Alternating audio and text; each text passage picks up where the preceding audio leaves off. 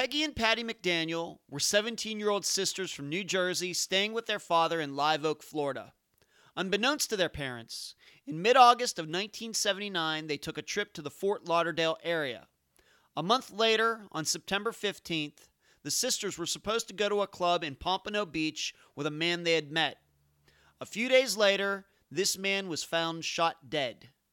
The girls were never seen again. I'm Ed Densel, and this is Unfound.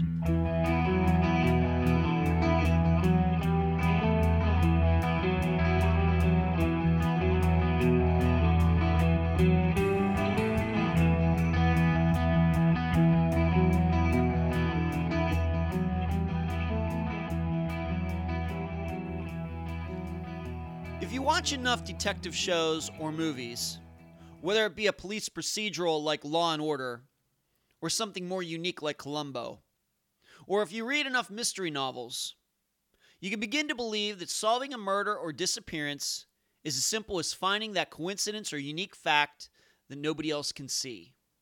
For example, in the movie The Silence of the Lambs, Clarice has the help of Dr. Lecter to point her in the right direction where she figures out the killer knew his first victim, a fact no one else noticed. In the film Seven, the detectives discover the murderer who kills according to the seven deadly sins has checked out certain books concerning that topic at a library, leading them to where he lives. And if you want to go way back, in Edgar Allan Poe's novel Murders in the Rue Morgue, which could be considered the first modern detective story, Dupin surmises the crimes weren't committed by a human at all, despite everyone else claiming otherwise. In a way, at least in fiction, all the police have to do is connect the dots. All the proof is there, right in front of their faces. All they have to do is see it. But as we know, real life isn't so simple. However, in this case, the disappearances of Peggy and Patty McDaniel, if it hadn't been for a completely innocuous statement made by the murdered man to his mother the day of his death, this disappearance would have no suspects, no persons of interest, and in fact, the disappearances of Peggy and Patty wouldn't be connected to this man's death at all. Yet, this case is also an example of how police can get off track if they take into account too much information without analyzing it further.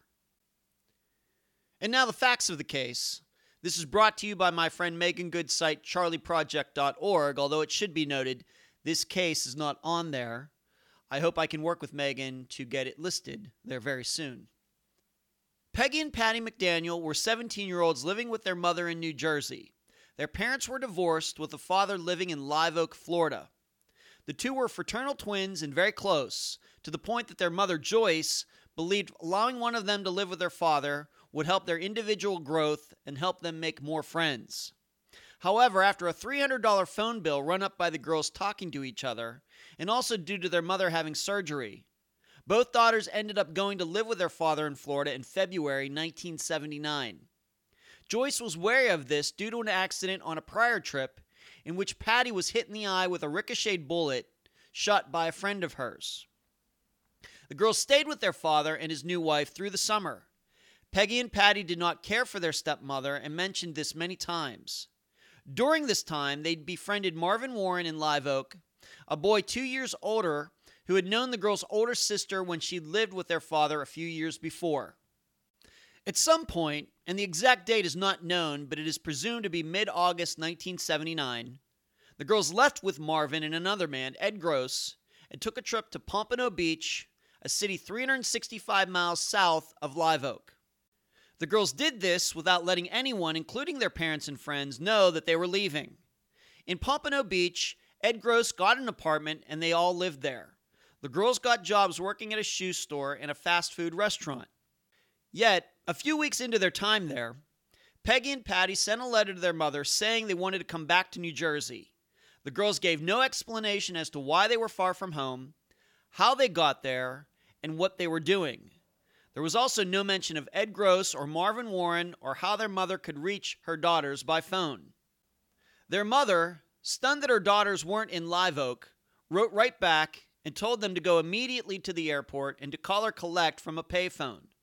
However, there is no proof the girls ever received this letter. Later, in a seemingly unrelated incident, Nelson Johnson, a resident of Pompano Beach, was found in the trunk of his car, shot to death, and over $1,000 was discovered to be missing from a briefcase he carried. Police, during their investigation of the murder, discovered that Nelson had told his mother that he was going to meet, quote-unquote, the white girls the night of September 15th, 1979. The police believe Nelson meant Peggy and Patty because his kids, Nelson had known Ed Gross, and the girls were with Gross before Nelson was murdered. Since the night of Nelson's murder, Peggy and Patty McDaniel have never been seen again despite various rumors, and Nelson's murder is still unsolved. The interview for this episode is with Peggy and Patty's mother, Joyce Rivituso. Unfound News. I conducted an interview with Detective Kenneth Mains from the American Investigative Society of Cold Cases. I frankly didn't even know an organization like his existed. I'm certainly happy to know that now. My talk with him will play on an upcoming episode. In the meantime, please check out the group's website, AISOCC.org. I'm hoping some of the families we've had on Unfound can petition their respective police departments to send their loved ones' case files to Ken's group. I'm also very close to picking a new logo for Unfound. Yes, we're still working on it. I've been coordinating with a couple different listeners who have graciously put in hours coming up with original ideas. I can't thank them enough. I think what I'm going to do is pick one for the standard no-nonsense logo, then pick another one that is a little more stylized for special occasions. That's my idea right at this second, anyway. And finally, and I'll be mentioning this until the first get-together happens, May 9th, 6 p.m. at the Madeira Beach Library, the first meetup for amateur sleuths wanting to solve disappearances in Pinellas County, Florida. If you live close to here, I would love for you to attend. Where you can find Unfound. On Twitter, at Unfound Podcast.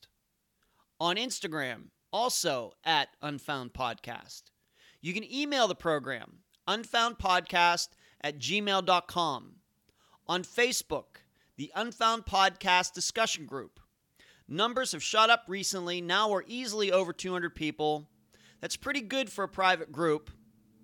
I want to do a regular Facebook page, but at this point, I'm not sure I have the time to manage the discussion where the forum is a little more open. You can subscribe to Unfound at Podomatic and iTunes, and if you could, please give Unfound a great review. And finally, please mention Unfound at all the regular places like Web Sleuths, Reddit, podcasts we listen to, and any other true crime forums. A couple notes before the interview. This is a fairly unknown case. I didn't even know about it until about a month ago when Mary Lyle, yes, mother of Suzanne Lyle, called me and told me that I needed to talk to Joyce, and I'm so glad that Mary did that. It's been a joy getting to know Joyce. I really like her. But it's a fairly unknown case, and it's fairly convoluted. So I ask you to pay special attention, maybe, to this interview. In addition, if any of you did any pre-studying, knowing that we were going to be covering this case, you might have gone to some place like Reddit, where there is a thread regarding this case. I can tell you the most of the information in that thread is incorrect. And in fact, we're going to talk about that during the interview. So even things you think you might know about this case, having done some studying of it before listening to this program, probably a lot of what you read is wrong. Joyce and I tried to correct the record during our interview. I'm so happy to have on this episode of Unfound the mother of Peggy and Patty McDaniel, Joyce Rivituso. Joyce, welcome to Unfound. Thank you so much, Ed. Joyce, tell the listeners a little bit about your daughters. They were twins, weren't they? Yes, they were fraternal twins, but they looked amazingly alike. And they caused a big uproar when they were younger because they did look alike and people couldn't tell them apart. Of course, you know the mom can always tell them apart. And They grew up very sheltered. They were not children that were world-wise. They did have a little problem. They had a difficult birth, and because of that, I think we probably sheltered them more because we felt that they needed a little extra attention, but they were not developmentally handicapped. They were slow learners when they were young, but they had many attributes that they followed that made them wonderful children. What did they like to do, the Bosom? You've told me that they were almost inseparable, but what did they like to do together? They were inseparable. I mean, they were like two peas in a pod. And they had started playing the piano because their oldest sister was taking piano lessons. And then they started picking out the tunes on their own. I think they were like a little musically inclined because they just picked it up. And they were in all kinds of groups where they were baton twirlers. They were in gymnastics. We loved gymnastics and dance. And I would say when they were small, they loved to go to church, but when they got older, they drugged their feet. Uh-huh. They were just beautiful, happy girls. I mean, and so they got along. They were not, you have other children, but those two, they never fought. I mean, sometimes, sisters can be, a little petty and catty and things as they go into their teenage years. You're telling us your daughters were not like that. Not them two. No. Okay. Not those two. Those two, oh my gosh, if I could go back and just think about, we used to take a lot of car trips. And I took them on vacation every year, never left them anywhere. And they were into togetherness. I mean, they had to clap their hands together and sing. And it was, they were not children that fought. You know how your brothers and sisters will fight? Yeah. Nope. Those two didn't. They were just, it was like they were in a cocoon together.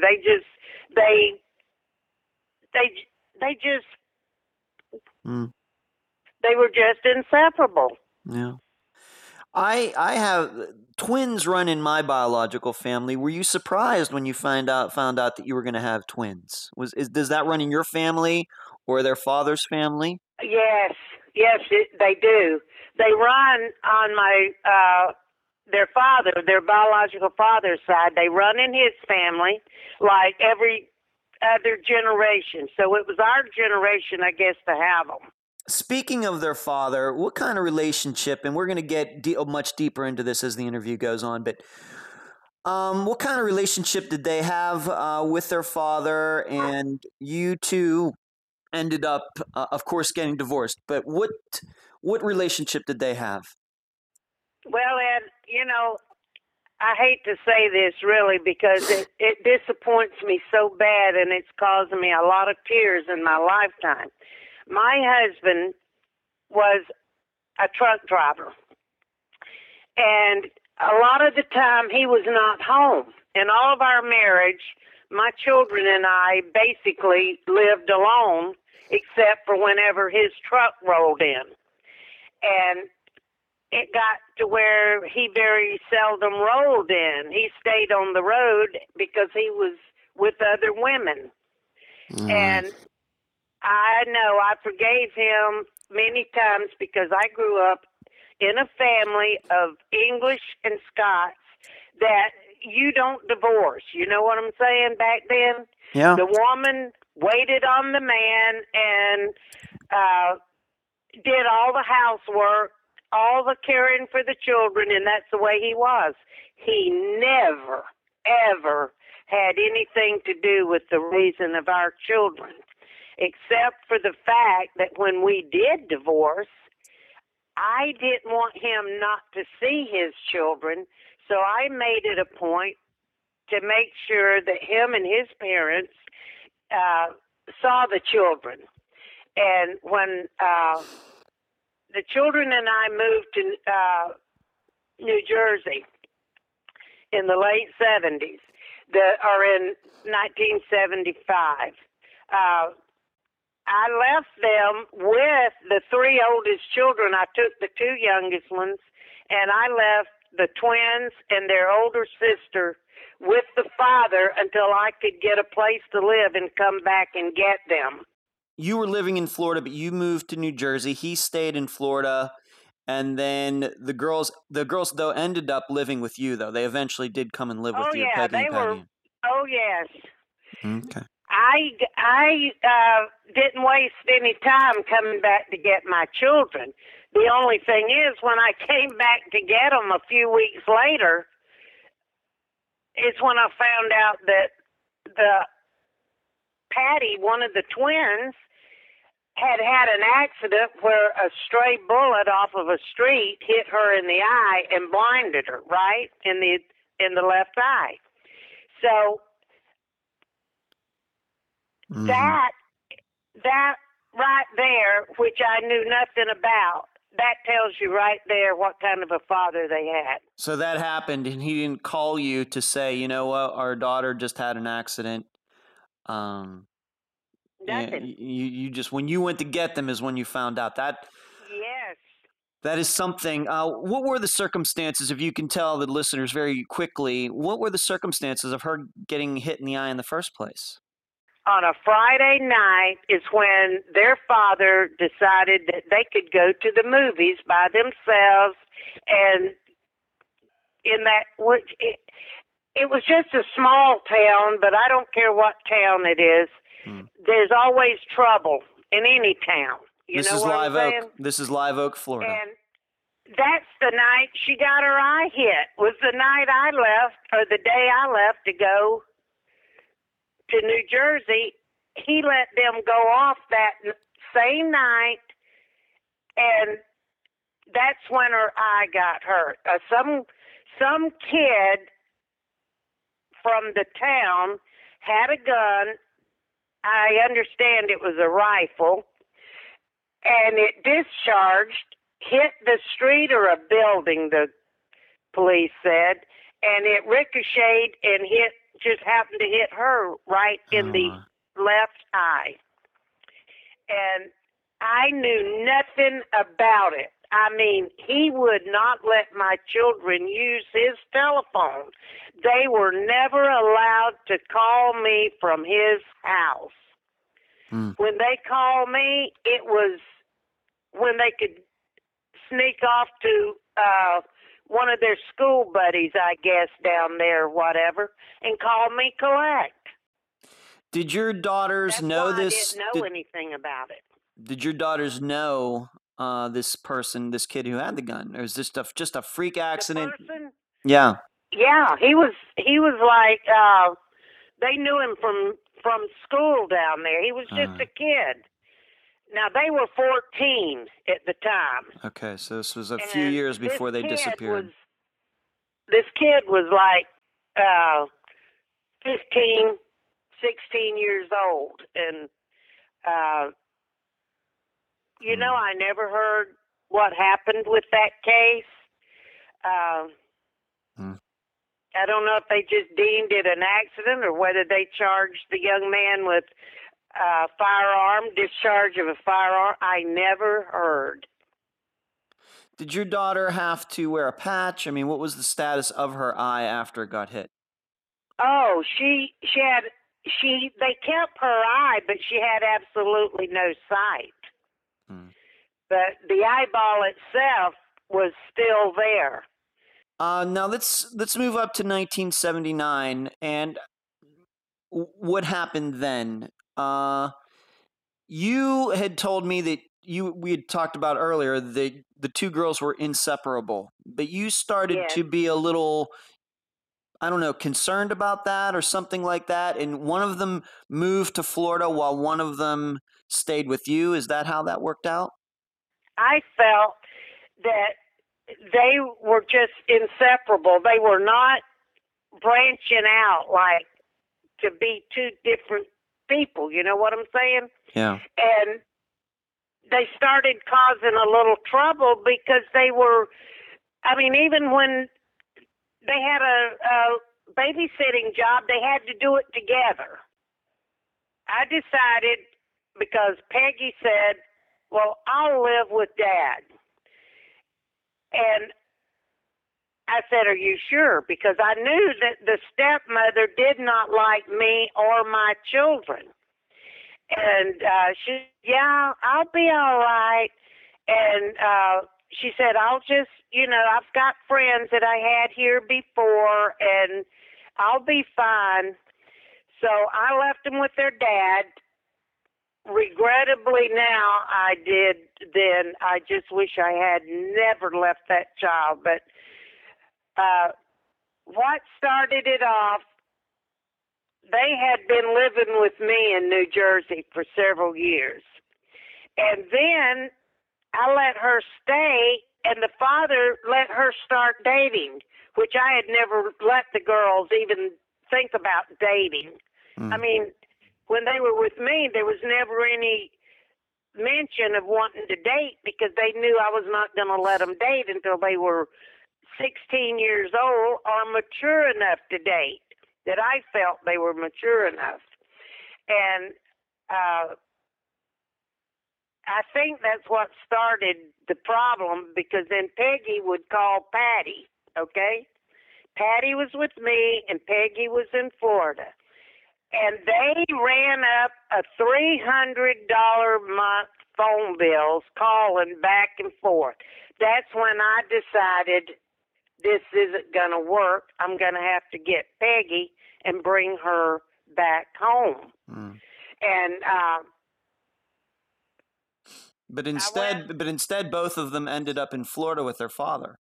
Yeah, because I became ill.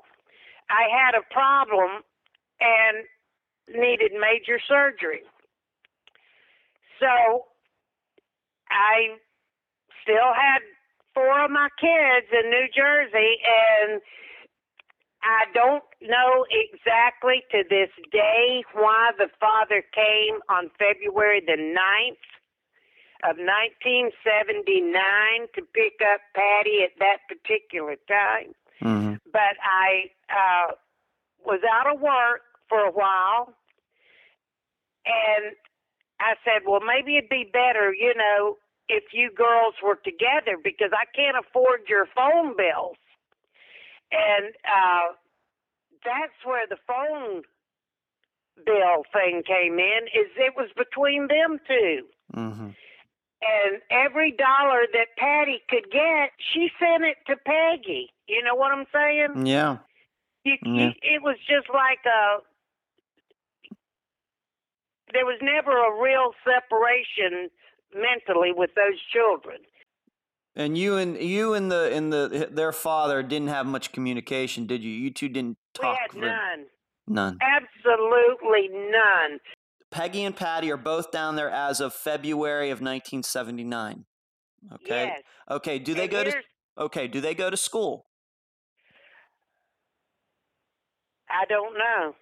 They told me they were in school because when they left, she took all of her, you know, her notebook, her school clothes, things like that, and I tell you, I assume that the man kept them in school. I assume that.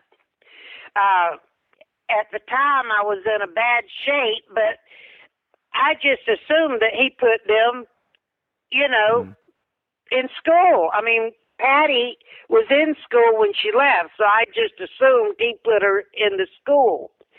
And like I said, they never called me from their father's house.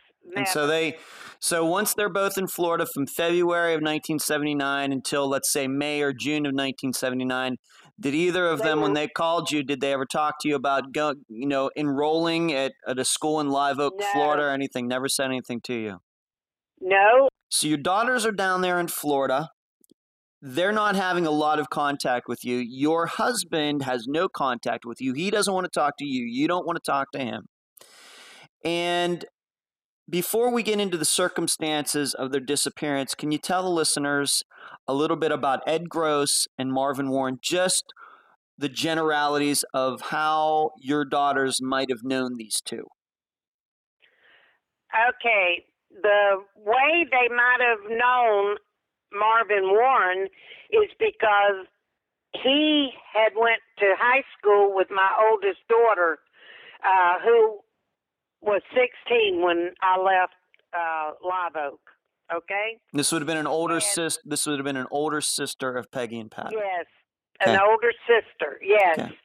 And I understood from her that she had seen him at school, but she didn't really know him. Now, that's what she told me. And Marvin Warren lived right there in the middle of that town with his parents. Now, Edward Gross, I am not sure exactly what that man's real name is, because the newspapers, Sergeant Madge from the Lauderhill Police Department called him Edwin. Mm-hmm. He was called Edward. And I think they may have called him Eddie in that town, because I did find something on an Eddie Gross that had died.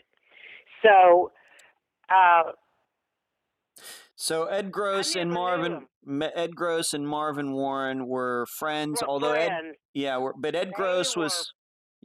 Gross was quite a bit older than Marvin, wasn't he, though? Yes, Ed Gross was like 36 at the time, according to the newspapers. Okay, okay. And Marvin Warren was more like 19, around your other daughter's age. 19, yeah. Okay. So those names are going to come up here in a little bit for the listeners. What did you think, like the summer of 1979, what was your understanding as to what your daughters were doing? Did they have summer jobs? Were they hanging out with friends? Do you remember any of that?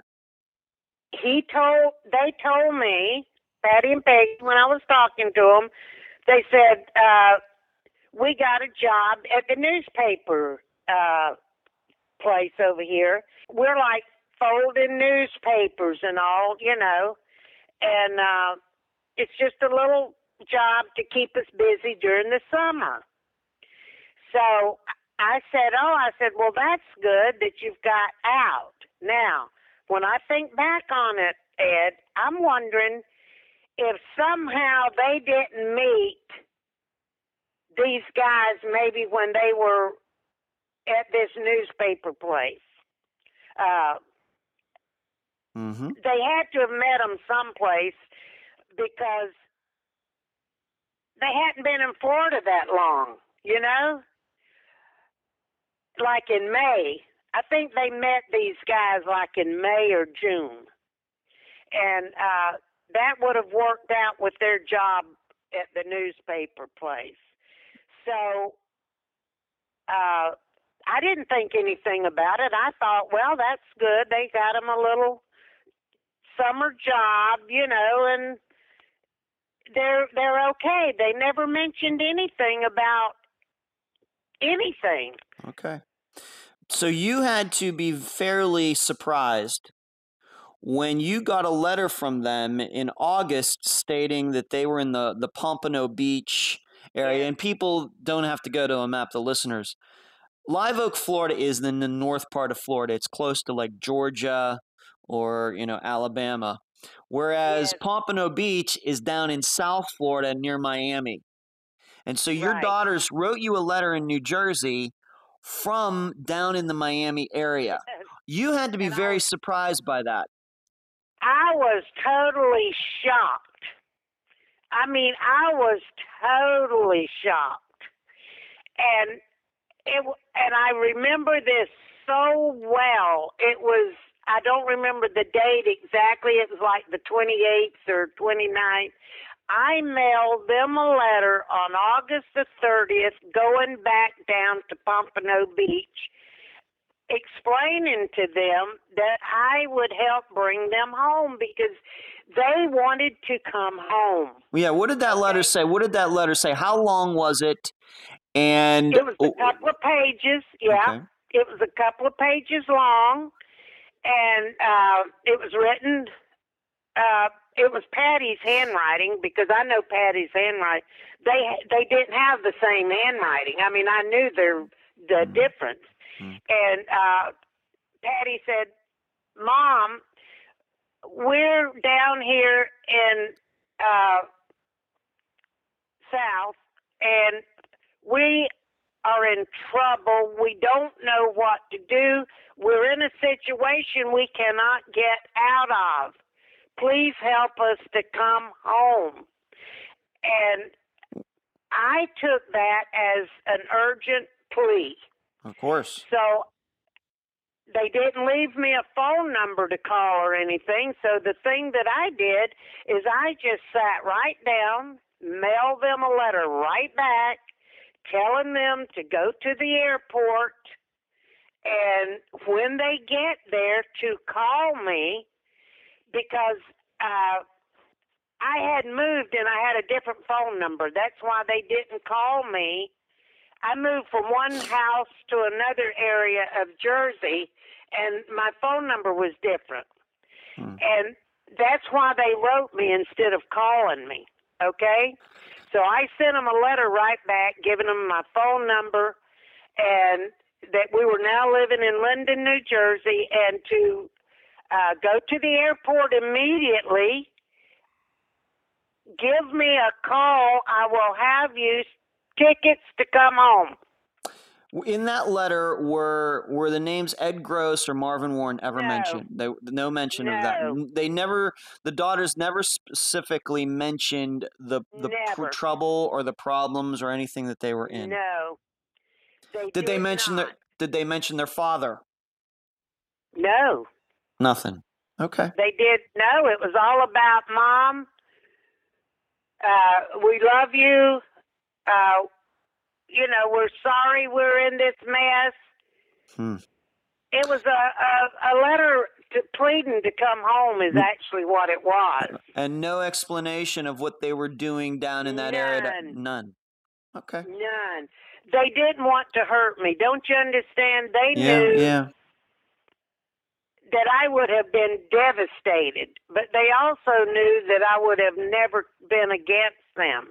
But their father, oh my gosh, they had lived with him telling them that I didn't want them and all of that, and that was bad, okay? Mm. But they mentioned nothing about a man. They just said, we need to come home, Mom. We want to come home. Okay. Then, let me tell you what happened, though. I sent that letter. I waited, to give them ample time to get the letter. Well, the 5th day of September there, a hurricane came in right at Fort Lauderdale in that area, Pompano Beach, Fort Lauderdale area. And I'm sitting at home. Well, I was working at the time, but I'm saying, there's a hurricane down there, and those girls just hadn't got back to me. So what I did, I wrote them another letter, and I said the same thing. Where are you girls at? Are you okay after that hurricane? And get a ride. If you have to call the sheriff's department, get a ride to go to the airport. Well, I never heard anything. I never got either letter back, which had my return address. And I never heard from the twins since that day. There was nothing until I sent the sheriff's department after I didn't hear from my second letter. I called the Pompano Beach Sheriff's Department or Police Department and asked them if they would make a well check that I was concerned about my twin daughters. And I gave them the names, and that's when they said, Lauderhill Police Department needs to talk to you. So you were sending this, just so the listeners know, you were sending them to the address that you had sent the letter to. You said that your daughters, okay, you sent them to the address that was on the letter that you sent. Okay, okay. And what did Lauderhill have to tell you? Well, that's when they, I talked to Sergeant Edward Madge, the detective there, and I was still in the north, but he said to me, we think that your girls may have been witnesses to a homicide. And I'm thinking, oh my gosh, what is going on? I mean, I am totally in the dark. Yeah. And that's when I took a plane and came to Florida. And that's when I got the whole story about this guy being shot, left in his car. Well, let's talk about, let's get into that right now. Who is this guy? Who is this guy? Who is Nelson Johnson? Never seen him before in my life, never heard the name before until Sergeant Madge showed me the guy's picture and asked me if I knew him. I said, I've never seen that man. And the thing of it is, he did live in Live Oak when he was younger. That I found out. But he had not lived in Live Oak for some years because he was 25 years old, had two jobs, and lived in Fort Lauderdale. Nowhere near Live Oak. So there's no way that your daughters could have known him before they went down there to the Pompano Beach area. Well, what did you find out in the course of what they told you about Nelson Johnson? How was he connected to your daughters, and what ended up happening to him? Okay, what happened was Sergeant Madge said that he had talked to this Johnson guy's mother in Fort Lauderdale, and the brother. And the brother had told him that Nelson said he was going to pick up the white girls. And that gave, when they were they were picking him up, and this was on a Friday night, which happened to be the 15th of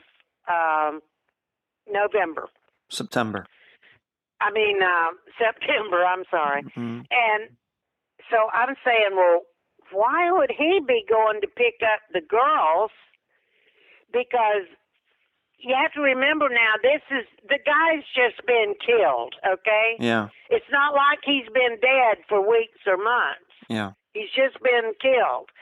And then they bring out this name, Edwin Gross. One of the guys that we mentioned just 10 minutes ago in this conversation, yes. He said that they were friends from Live Oak. And I said, okay. They showed me a picture of him. I'd never seen that man before. And I told him, I said, I don't know this man. Now, the strange part is they never mentioned Marvin Warren, but Marvin Warren was one of the guys that was with Edward Gross that went south. Supposedly, they took my twins. That's what the father, I guess, had said. They ran off with their boyfriends. But then the stepmother changed the story and said the first part of September they came to me and said they were going to go to a store, and they never returned. Well, I knew that was a lie because I had gotten a letter from them in August. Right. Well, we're going to correct the record a little bit later in the program. Okay. We just want to stick to the circumstances of when you got down there. What you're saying is that your daughters were connected to the murder of Nelson Johnson through Ed Gross, who was a friend, I know this is very convoluted for the listeners, who was a friend of Marvin Warren, and Marvin Warren knew Patty and Peggy's sister. So that's how the connection was made. Yes. So when the mother of Nelson Johnson, who was murdered, said he was going to pick up the white girls, that's when the police figured out that the white girls probably meant your two daughters. Absolutely. When they were talking to the brother of the deceased man, Nelson Johnson, mm-hmm. he said they were going to a place called The Plank, which is like a disco there in Fort Lauderdale, okay? And he said they were sisters, or maybe he told them they were twins. I don't know, but he said that his brother said they were going to pick up the white girls, the two white girls. And they were going to go to The Plank. And they were going with another man, though. I mean, he didn't name the other man. They just said that him and another guy was going to pick them up and go to The Plank. And it turns out that the address that your daughter sent that letter from to you in August just happened to be an apartment being rented out by Ed Gross, wasn't it? That's also how the connection was made. Yes, Ed Gross had that apartment, and the twins were staying there, according to the police, with Ed Gross. Mm-hmm. And of course, the newspapers had it all mixed up. They tried to say that Ed Gross lived in Fort Lauderdale. He didn't. He was staying right there in Pompano Beach. And he had an apartment there, but just for a few months, not for he wasn't planning to stay there. Yeah, he was only there for a short time. He left that apartment in November of '79. I know that for a fact. I talked to one of the deputies by the name of Dix. D-I-X was his last name, in Live Oak, and he told me that him and Marvin Warren had come back to Live Oak in November, and the sheriff at the time in Live Oak had told Sergeant Madge, "I can take care of these boys. You don't need to come up here." I forget what Sergeant Madge, how he worded it, but he wasn't needed to take care of his jurisdiction up there in Live Oak. How did you find out that Nelson Johnson, he was supposed to meet Ed Gross the night that he ended up dead, wasn't he? He never named Ed Gross as the person that he was going to take with the girls. But there's a funny thing about Nelson Johnson and Ed Gross. They knew each other in Live Oak when they were younger, when this kid was in school, when he was younger. And you got to remember, he's only 25 years old now when he got killed. And he was originally from Live Oak, Florida. But Ed Gross had stabbed Nelson Johnson with a knife when they were in Live Oak.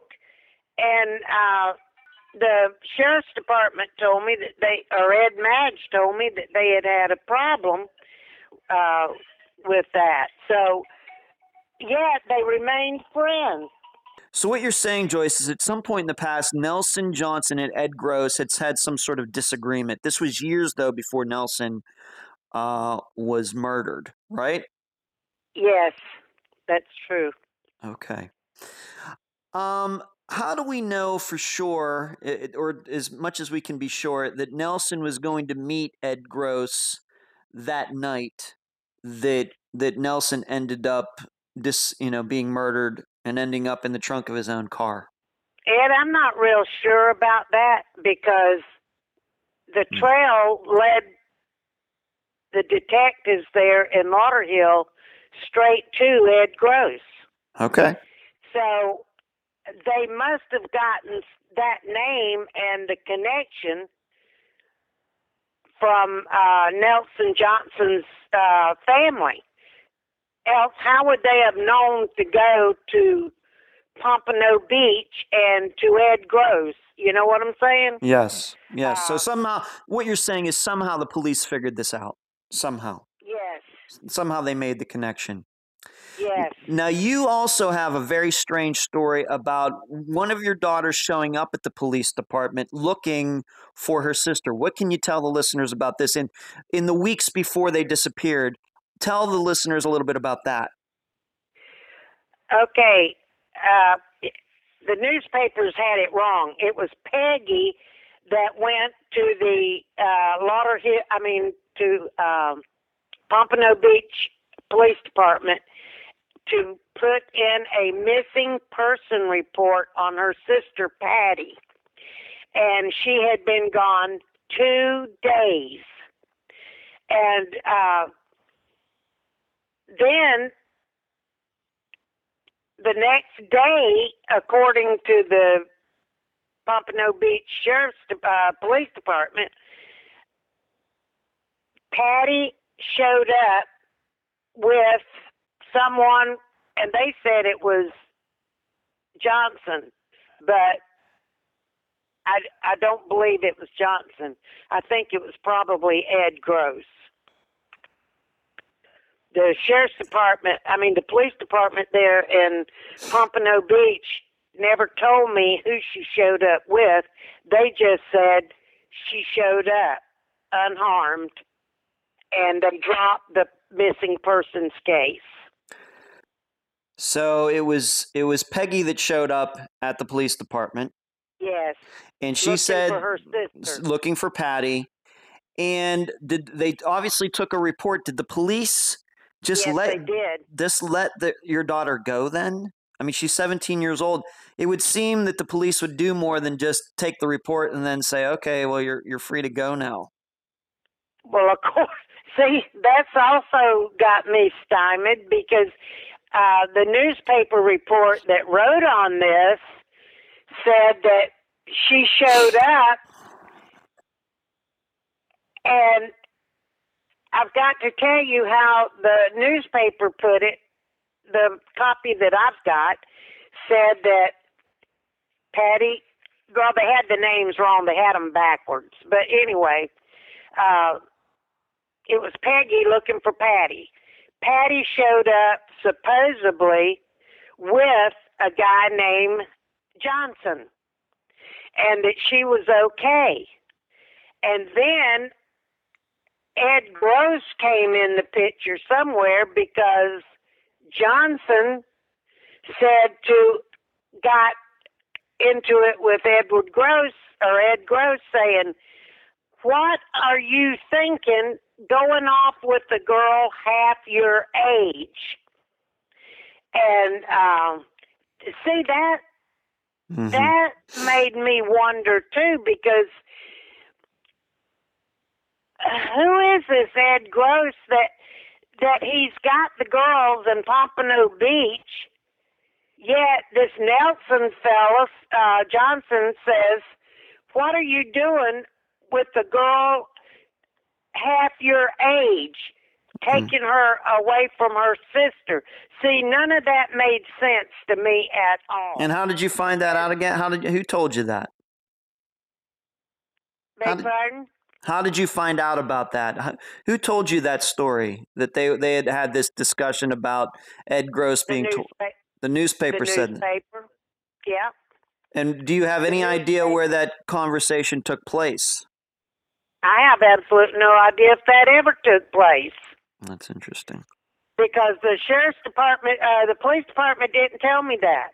That lady at that police department and just told me that Peggy had made a report to find her sister and that she showed up the day after she had made that report, and they dropped the case. I mean, how long was this before your daughters disappeared on September 15th? Was it a week before? Was it 2 weeks before? Yeah, it was like right before they disappeared. Okay, so within a week. So Peggy goes into the police saying her sister disappeared. She can't find her. She's been gone for 2 days. And then somehow Patty does show up at the police department with either Nelson Johnson or Ed Gross, one of the two. And then they all leave. And then a few days later, Nelson Johnson's dead and your daughters are gone. Yes, right. Okay, all right. Now let's get to the other side of this. Being that we talked about their father a little bit at the beginning of this interview, what did he have all to say this? I know he didn't talk much to you. Do you have any idea where did he think his daughters were for this month? He had to have noticed that they were gone, right? Well, he thought they had run away to be with these guys from Live Oak, which was Marvin Warren and Ed Gross. Mm-hmm. And he never talked to me. He talked to my daughter, okay, my oldest daughter. He wouldn't talk to me. He'd talk to her. And they'd be home, not to worry about them. Tell your mother to quit looking for them because they'll show up.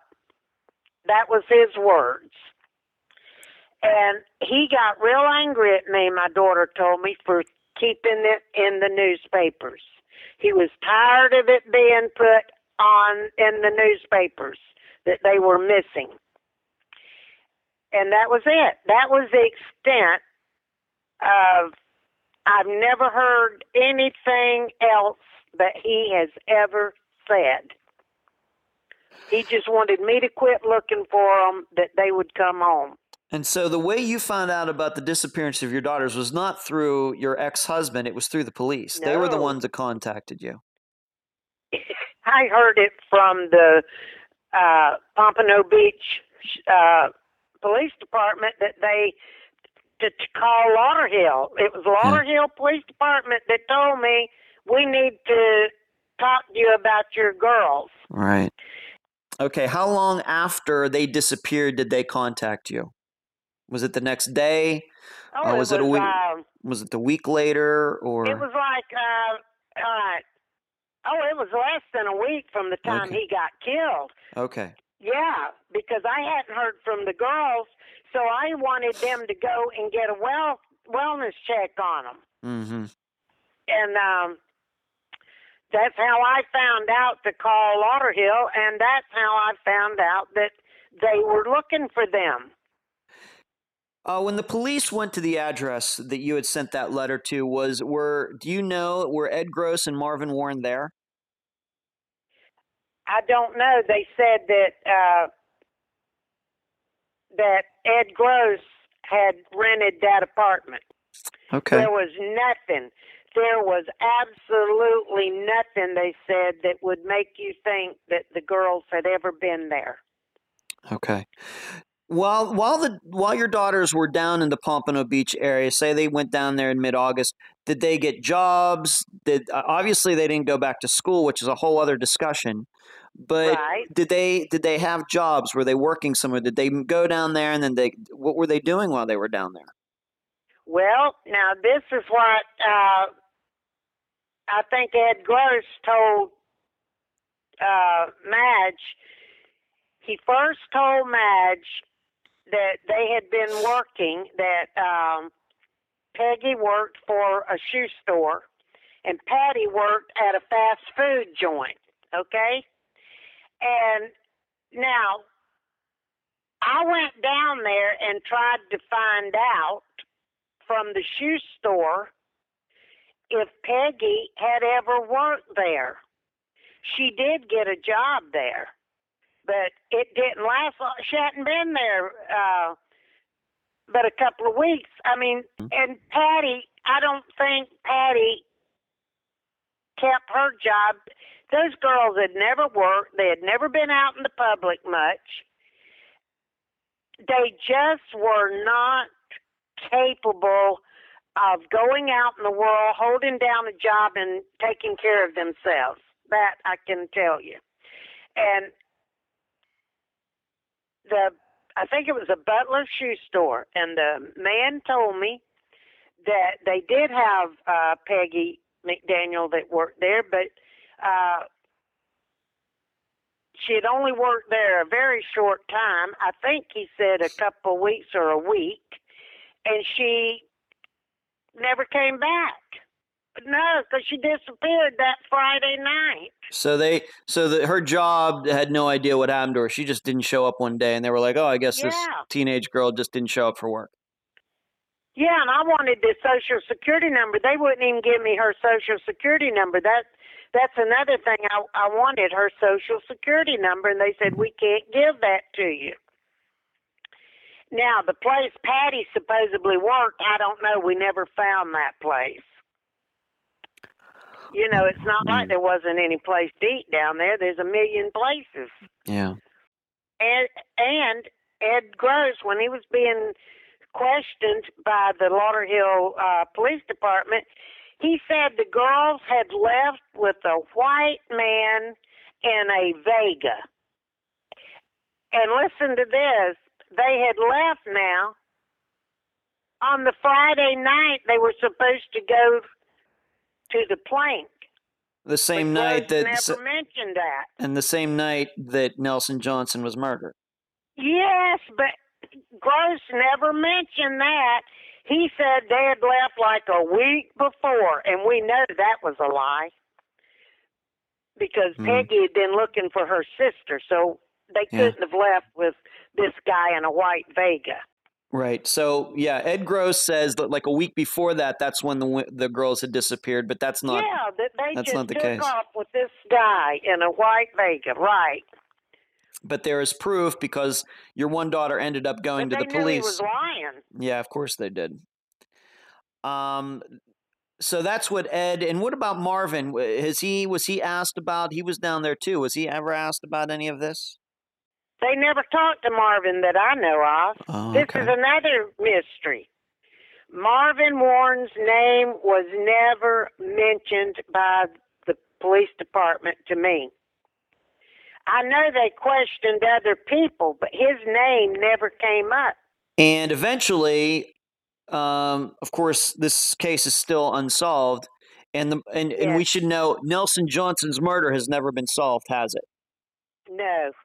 They still have not ever taken anybody into custody for the murder of Nelson Johnson. No. Okay. So now there are a couple other interesting things about this.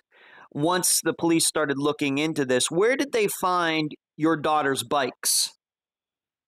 At Marvin Warren's house in Live Oak, Florida. Okay. So the thinking is that the daughters knew Ed Gross, Marvin Warren, rode their bikes over there. And they all jumped in a car or something and just headed down the highway for several hours, I might say, the whole way down to the Pompano Beach area. Now, they stopped. You found out that they stopped at a truck stop. Tell the listeners about that. All right. The detective, Madge, told me that he had tracked the girls to a truck stop on the Florida Turnpike. And he didn't tell me how he did it. He just told me he did it. And he said, I talked to the woman there that was in charge. And she said that Patty and Peggy were by themselves, that they showed up by themselves, and she let them stay there. And Detective Madge never said how many days that I can remember. If he told me, I don't remember it. But Peggy had went in to the restaurant part of the truck stop and told the lady, there's a black man that is stalking us. A big black man is stalking us. And she, kept her eye open, whatever, to see if anything was going on. And she said, then the girls were gone. They just were gone. They never said goodbye. They didn't say where they were going. Nothing. They just took their stuff and left. And this is believed to have been the time when they left Live Oak and were headed to Pompano Beach, that area that they stopped there when, and it could be read into that maybe even at that point, maybe your daughters were trying to get away. Maybe they knew that. So. Okay. That's exactly what I believe. I believe that they were on their own at that time, just like the lady said. And I think Ed Gross got up with them and forced them to go with him. Mm-hmm. That's how they ended up in Pompano Beach. Now, what did your daughters, there was a story also that you told me about them having an uncle in Vero Beach. What can you tell the listeners about that? That's what they told this lady at the truck stop. I'd forgotten about that. I have a brother that lives in Vero Beach. He's been there for many moons. And they had told this lady that they were going to their uncle's house in Vero Beach. Now, they never showed up at my brother's house. And he didn't know they were coming. He didn't even have him or his wife never even had an inkling that those twins were trying to get to them. That's how I know that Patty and Peggy was there, because nobody knew I had a brother in Vero Beach. Right, that's like a verification that they gave that piece of information to this woman. Absolutely. Yeah, absolutely. Absolutely. That's a good point. I think they were trying to run away, and they got to that truck stop and stayed there, told that lady that somebody was stalking them, and they told her they were trying to get to their uncle's house. And that... I couldn't have made that up. I could not have even dreamed they would be going to my brother's house, because they had not seen my brother since they were little children. Very, very small. Mm-hmm. I mean, they'd heard me talk about him, but they had not seen him. So that's how I know. So the police asked Ed Gross and not to our knowledge Marvin Warren, but Ed Gross, because we have all the proof in the world that he was down there, had rented out this apartment. He never, he was asked about it, but that's been it in all these years. That's been the extent of the investigation into your daughter's disappearance. He was the main suspect in the Johnson killing. Yes. Okay. Now, we need to talk about something else, and this is where, if the listeners are paying attention, it's a very convoluted story, a lot of players in it, different locations, but there's been a lot of misinformation out there regarding this. And I want to correct the record on something right now.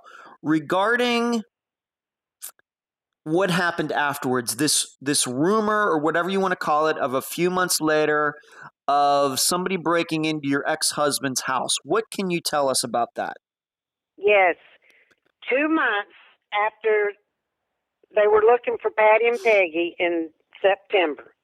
In November, Ed Gross and Marvin Warren ended up back in Suwannee County, which is Live Oak. And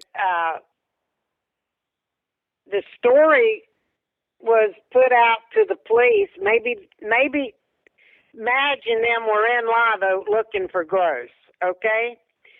They must have talked to my ex-husband, because he told them that somebody, he didn't say Patty and Peggy, he said someone broke into our house, and the only thing was missing was winter clothes, and the part they told Madge was that there was a jar that had a bunch of pennies and things in it that had been spilled on the floor. Okay. Now, Patty and Peggy had keys to go to that house. They didn't have to break in, number one. Number two, I don't believe it was Patty and Peggy. I think it was Ed Gross or Marvin Warren, maybe the two of them, broke into his house, took some clothing to make people think they were coming back to New Jersey, that they had left. Your daughters were moving back, going back to New Jersey. Yes, I think that was a ruse. If someone did break in there, it would have had to have been Ed Gross. And the only thing he would have taken, now Bob said they took the winter clothes. I had winter clothes for them. See, that's another thing. Why would they break in to take winter clothes when their clothes were in New Jersey? I had their clothes, their boots, everything they would need for the winter. How much do you think that circumstance, that incident, that burglary that happened a couple months afterwards, how much do you think it affected the police investigation into your daughter's disappearance?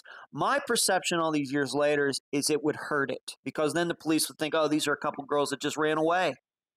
I do, because I think it gave Ed, Madge, and them the idea that maybe they were still alive.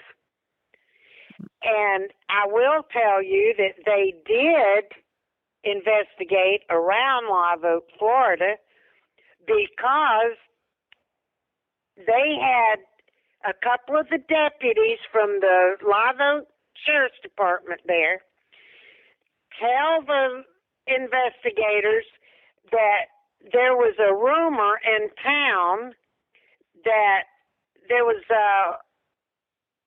some white girls running with some black man, okay?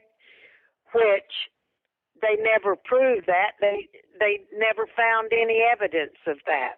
I think that was the rumor, okay? Mm-hmm. It was a rumor. Even the sheriff's deputy said that went nowhere. They could find nothing. Much earlier in this conversation, you had talked about the phone call, this phone bill that your two daughters ran up. That ended up being like $300.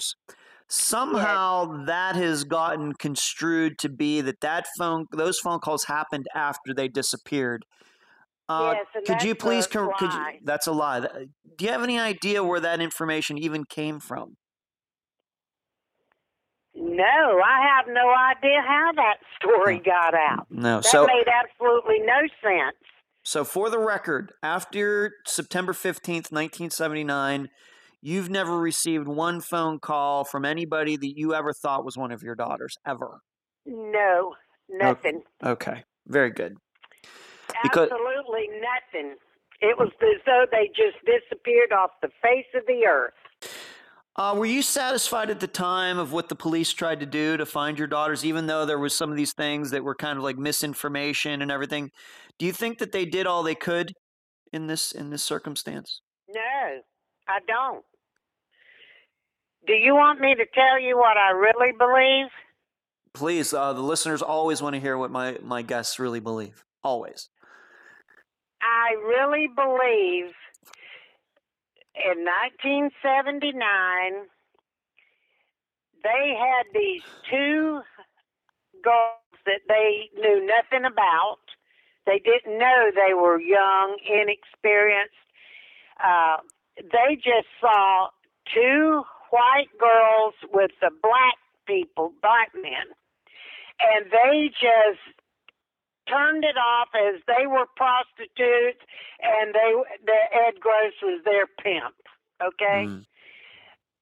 They made it sound like they had been in cahoots for months and months and months. That's not true. When you say they, you mean the girls and Ed Gross? Yeah. Okay.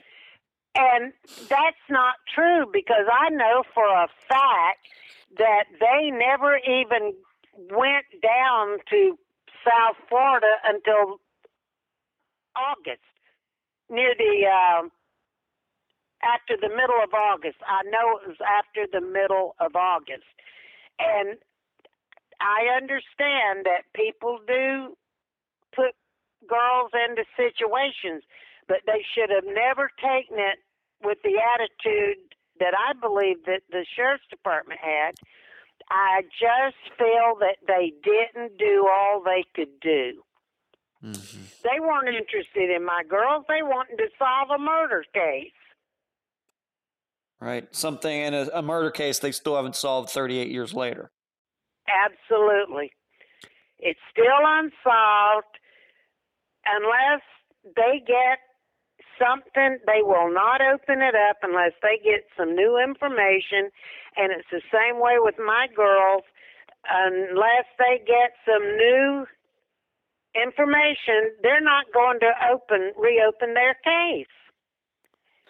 And I don't think it was actually investigated thoroughly. What kind of lives did Ed Gross and Marvin Warren live after they went back to Live Oak? They went to prison. They weren't up there very long, and the two of them, when I checked back in, because I made a lot of trips to Florida looking for my children. And I went back to the Sheriff's Department, and they told me that both of those guys were in Lake Butler awaiting being sent out to general population in the penal system in Florida. That's what I heard. And they were in and out of jail for a long time. And in fact, we don't believe Ed Gross is still alive, do we? No, we don't.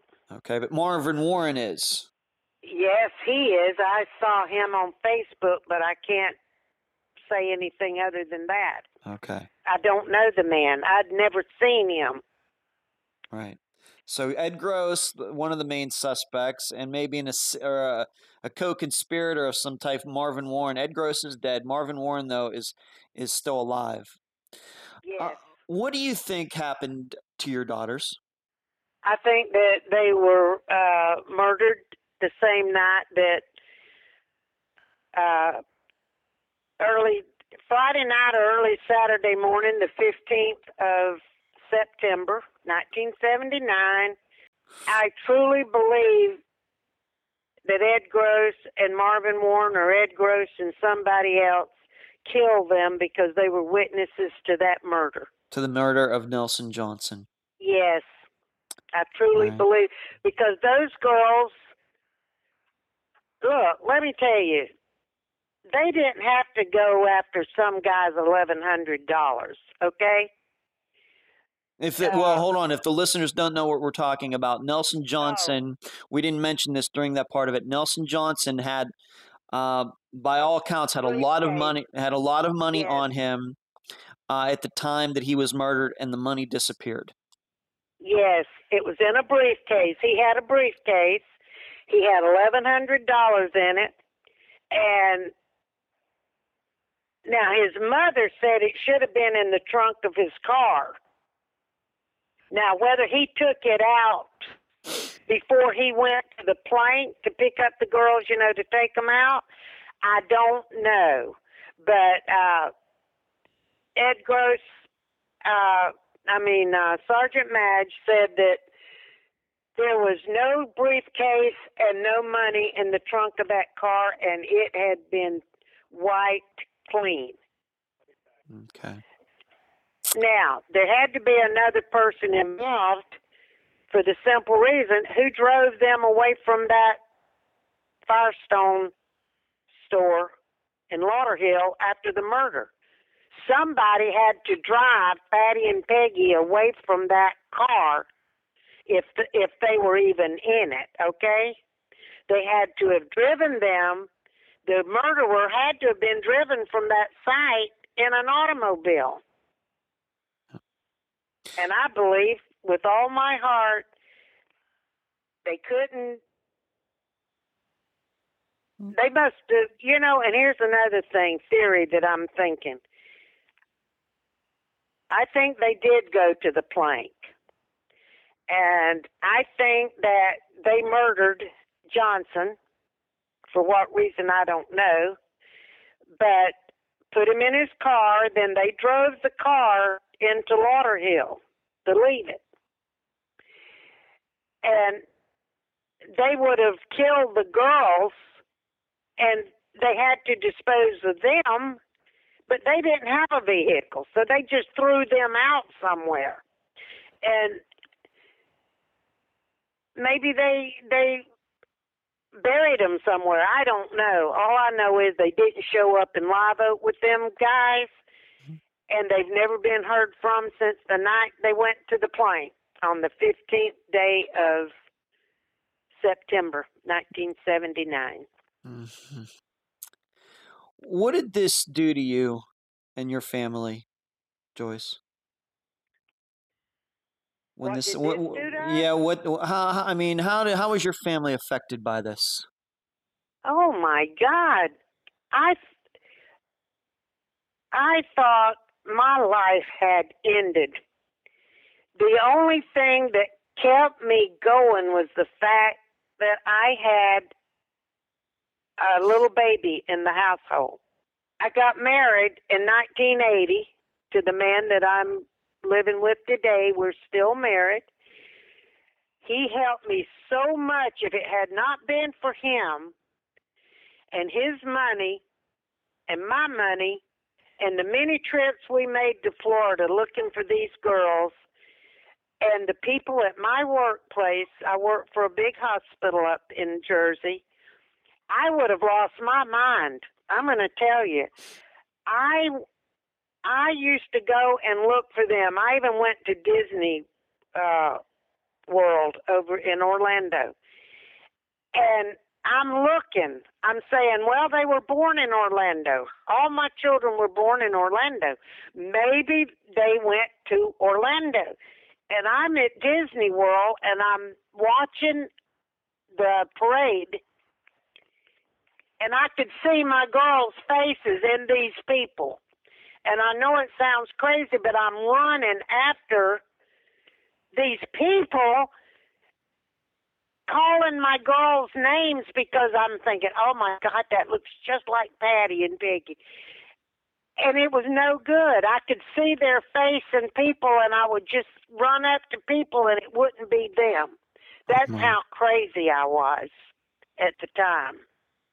It destroyed my son. My son was only like 8 years old when his sisters disappeared.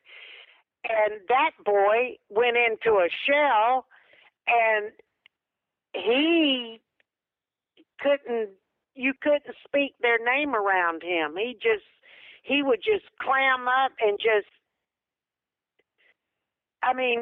it affected him for years. We could not talk about Patty and Peggy around him because those kids just carried him around and doted on him. And my other younger daughter, she was young at the time. She was like 12 years old, and they suffered. When they heard me crying and carrying on, they had to cry, and because they were suffering with me. I thought I was going to lose my mind. But you didn't. And here you are, 38. Here you are, 38 years later, still looking for answers. Still looking. Where have you found their strength, Joyce? Through God. I just kept praying. 5 years I prayed so earnestly and begged God to let me know where my girls were. And Ed, I don't know if you want to hear this story, but I had a dream about them. Please share it with the listeners. Please do. I had a dream, and there's the girls at 17 years old, and I walked into this room, and they had cut their hair in my dream. And I said, hey, you girls have cut your hair. And they looked at me and they said, yes, Mama. And I was talking to them. And after I was talking to them, I said, you girls coming home with Mama? And they said, we can't. We're under the palmettos asleep. I wrote that down. I wrote that dream down, and I still have it to this day. And I haven't read it for a long time, but I used to read it quite often. And it told me those girls were under the palmettos asleep. Now, that told me they were dead. Yeah. Because I don't know if they were just thrown out up under the palmettos or whether they are actually buried in a grave somewhere under them, but it would have had to have been, they would have had to have been disposed of somewhere in South Florida or on the road back to Live Oak. I mean, since the guys didn't come back until November, I believe they were killed and disposed of right down there near Fort Lauderdale. Okay, Joyce. Joyce, you're on Facebook, aren't you? I want the listeners to be able to find you, to friend you on Facebook. You know, my listeners are very active in communicating with guests that I've had on Unfound, and I'd like to do that with you. You're on Facebook, correct? Yes. Okay. Yes, I am. Okay. You know, I live here in Florida. I'd never even heard of the disappearance, and I'm very versed in disappearance cases. I'd never even heard of the disappearance of your daughters until Mary Lyle called me, our mutual friend. Of course, she appeared on an earlier episode of Unfound to talk about the disappearance of her daughter. So I want to work with you, you know, to get the word out there, and maybe, you know, maybe we can dig some things up after all these years. Okay. Oh, I would like that. Yes. You know, and we had talked about the misinformation that is out there yes. on Reddit and some other places, some stories about what happened that absolutely are not true. Right. So we're going to try to correct that. We're going to try to do that. Thank God. Okay. Is there anything else you'd like to tell the listeners before we conclude this interview? Well, I noticed I know that a lot of the people that has read the different accounts in the papers or whatever, they think that I didn't care about those daughters.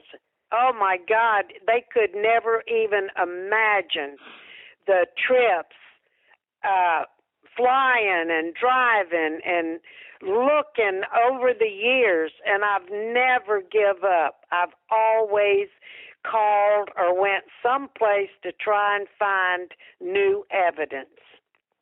And I'm getting nowhere with the Broward County Sheriff's Department for the simple reason there's no new info to make them open the case.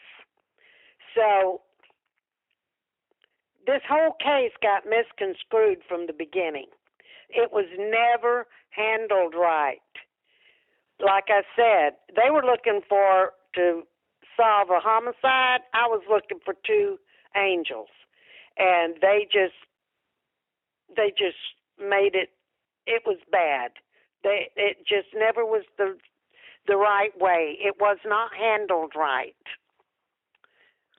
Well, Joyce, we're going to try to correct that now. All these years later, in 2017, I'm going to do all I can for you. My listeners, I know, are going to feel for you. Hopefully, they can help you as well. Oh, I pray that somebody will hear and talk about it. Joyce, I deeply appreciate you joining me and the listeners on this episode of Unfound. Thank you, Ed. I appreciate your time and your devotion. You're welcome, Joyce. And that was my conversation with Joyce Rivituso. I have to admit, from the first moment I talked to her, I liked her. I will admit, in some of the other cases with people who I've interviewed, I think it took a little time before that person and myself kind of warmed up to each other. They didn't know me. I don't know them. And eventually, of course, in the end, I think that I grow to be very close with all of my guests on the show, and I talk to many of them quite often. But in Joyce's case, there was just something about it within the first 30 seconds, we just kind of clicked. And I think that was reflective in the interview. At least I hope it was. I think it was. I hope you felt the same way. I'm going to continue to work with her. Actually, off air, She and I brainstormed some things that she could be doing even all these years later, but we kept them out of the interview for privacy reasons. And I need to thank Mary Lyle, who was the one that made that interview happen. Mary Lyle, just out of the blue one day, called me, and I actually had to call her back. She told me about Joyce Rivituso in this case, and she thought that I might be able to help Joyce out, and I was more than happy to do so. Also, we've covered so many disappearances on Unfound, and they're all horrible, tragic, and sad, and I wish none of them would have happened, and I hope they all get solved before the guests that I've had on this show leave this earth. But I don't think I truly contemplated the loss of two children to parents, a mother, a father, until this case. I guess maybe I was a little too short-sighted. I'm not sure. Maybe it's because you think, well, one child being lost is horrible. It can't get any worse than that. And then you run into a case like this. I don't know how you quantify what Joyce has been through. Emotionally, I don't know how you do that. One thing we didn't mention in the interview that maybe some of you are wondering about was what happened to the letter that Peggy and Patty sent. It would be interesting to see that letter. Unfortunately, I had learned from Joyce that somewhere between 1979 and now, it was lost. And I think what happened was that Joyce, of course, understanding what was in the letter and how Peggy and Patty were sounding, she took the letter very seriously. But, of course, in her thinking, well, I'll send them a letter. They'll get it. They'll go to the airport. I'll send them money. They'll fly back to New Jersey. And in a couple weeks, this will all be forgotten. And this letter won't mean that much. I think that's what happened. I think that they didn't know. She didn't know. Maybe the rest of Joyce's family didn't, who were living with her in New Jersey, fully didn't understand how much of an impact that letter would have somewhere down the road. And in fact, you can almost call it a piece of evidence in a way. And it would certainly be interesting to read that letter all these years later. I think just at the time, didn't fully appreciate where all of this was going to go. Why? Well, I don't think any mother can imagine losing a daughter or two daughters or a son, two sons, and the way that this happened. Nobody really thinks about that. But it would be interesting to see that letter all these years later. Being that the theme for this episode is connecting the dots, I'm going to do a little bit of that right now. The main question is this, and this is something that I continued to think about while I was doing the interview. Why is this case somewhat unknown and unsolved? It's the disappearances of two sisters and a murder connected to it. And this is a case that at the time this episode came out, it wasn't on major missing person sites out there. How is that possible? How do we connect the dots to try to figure out why that is the case? I think the main factor was the break-in months later. I think it totally set the police off in the wrong direction. And in fact, I even found an article that says so. And in fact, I posted it to the Unfound podcast discussion group a couple days ago. This caused the police to think that the girls were still alive and somehow they had made their way from Pompano Beach back up to Live Oak, broke into that house, and stole some winter clothing so they could run off to wherever, maybe even going the whole way back to New Jersey. The problem is just that little piece of information, however that break-in happened, whether it was Ed Gross and Marvin Warren once they got back there who did that, or I'm even open to the idea that maybe the father of Peggy and Patty might have done that himself, maybe feeling a little guilty or something like that. I have no idea. The guy sounds like a weird guy to me. I don't know. But just something simple as that, a break-in at the father's house a couple months later was enough to set the police off in a totally different direction. They had connected the dots so well down in Pompano Beach, finding a relationship between this murder of Nelson Johnson and the disappearances of Peggy and Patty. Such a great job on their part. Really good job. But I think that they connected too many dots, thus distorting the picture of what happened, and those extra dots being that break-in in Live Oak that they automatically thought was done by Peggy and Patty. I think it's pretty obvious 38 years later that that was not the case, that that was done by somebody else. But at the time, and the police eventually should have figured that out, but just a little piece like that, the police getting off the track, getting into the news, has caused, I think, people to continue to think that Peggy and Patty McDaniel are still alive out there, and that's the reason that this case isn't better known. Just something as simple as that. We're always searching for those reasons. Why is this case well known? This one isn't. And I think that we can put the blame for the reason this case is unknown and still unsolved to the police getting off the track when they accepted that that break-in was done by Peggy and Patty. My opinion, looking at it all these years later. They took the break-in too seriously, and you get a feeling it seems they wanted a reason to stop looking, and the break-in gave them a reason. And really, that break-in only served to bolster Ed Gross's claim that the girls ran off with a white guy in a white car. And the claim that Ed and Marvin were the girls' boyfriends, which isn't supported by the evidence at all, is then thought to be true because of this break-in. And that's something that continues to be seen on Reddit. In a way, there were like too many dots. The police didn't know when to stop and say, hey, we already have a clear picture. And even after Ed and Marvin went to jail, it doesn't seem the police ever changed their minds. So what did happen? I really believe that these girls were sex trafficked. I think that this plays out like a 1979 version of what happened to Jesse Foster, a case that we covered on Unfound. Where in Jesse Foster's case, an older man took her to Las Vegas under one pretense, and then before long, she was a prostitute on the streets of Las Vegas, then it ended up disappearing. How is that any different than what happened to Peggy and Patty McDaniel?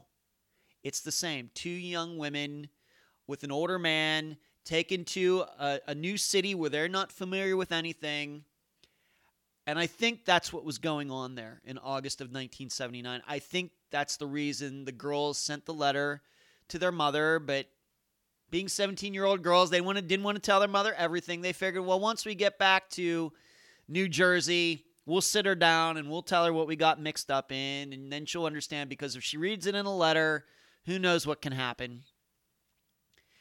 I think that they got those jobs because Ed Gross told them to. They were like covers to keep up appearances. But really, Ed Gross was trying to make, I think, Peggy and Patty part of his harem down in the Pompano Beach area. That's the exact reason that he got that apartment, even though he was living up in Live Oak. I think they sent that letter because the girls knew they were in over their heads. And it's probably a perfect example that had this been 2017, of course, these girls would have cell phones that have Facebook pages and everything else. And probably if this happens in 2017, frankly, probably Peggy and Patty McDaniel are still alive.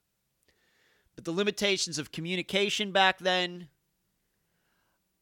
probably was one of the contributing factors in their disappearance.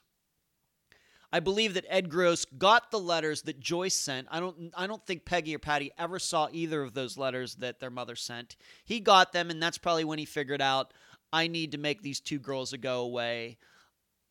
They're going to be too much trouble for me.